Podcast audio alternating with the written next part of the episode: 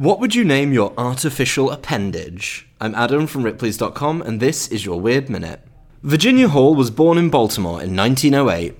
Well on her way to becoming a member of the U S Foreign Service, her dreams were dashed when she shot herself in the leg while hunting in Turkey.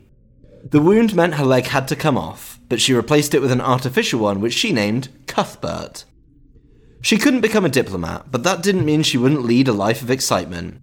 She was in France when the Nazis invaded. She quickly became a leader in La Résistance, mapping drop sites and training troops. After a brief return to America, she was dropped back off. Unable to parachute, she had to trek through difficult terrain. When she told superiors that she hoped Cuthbert wouldn't give her any trouble, they, not knowing she meant her leg, suggested she eliminate him. As the war continued, her training and maps would become pivotal in the D-Day invasion. After the war, she joined the Office of Strategic Services, bypassing any training requirements due to her vast experience. Believe it or not, she often kept secret documents or belongings in her leg while on covert missions. For more strange stories, visit Ripley's dot com, rate the Weird Minute if you haven't already, and tune in tomorrow for another Minute of Odd.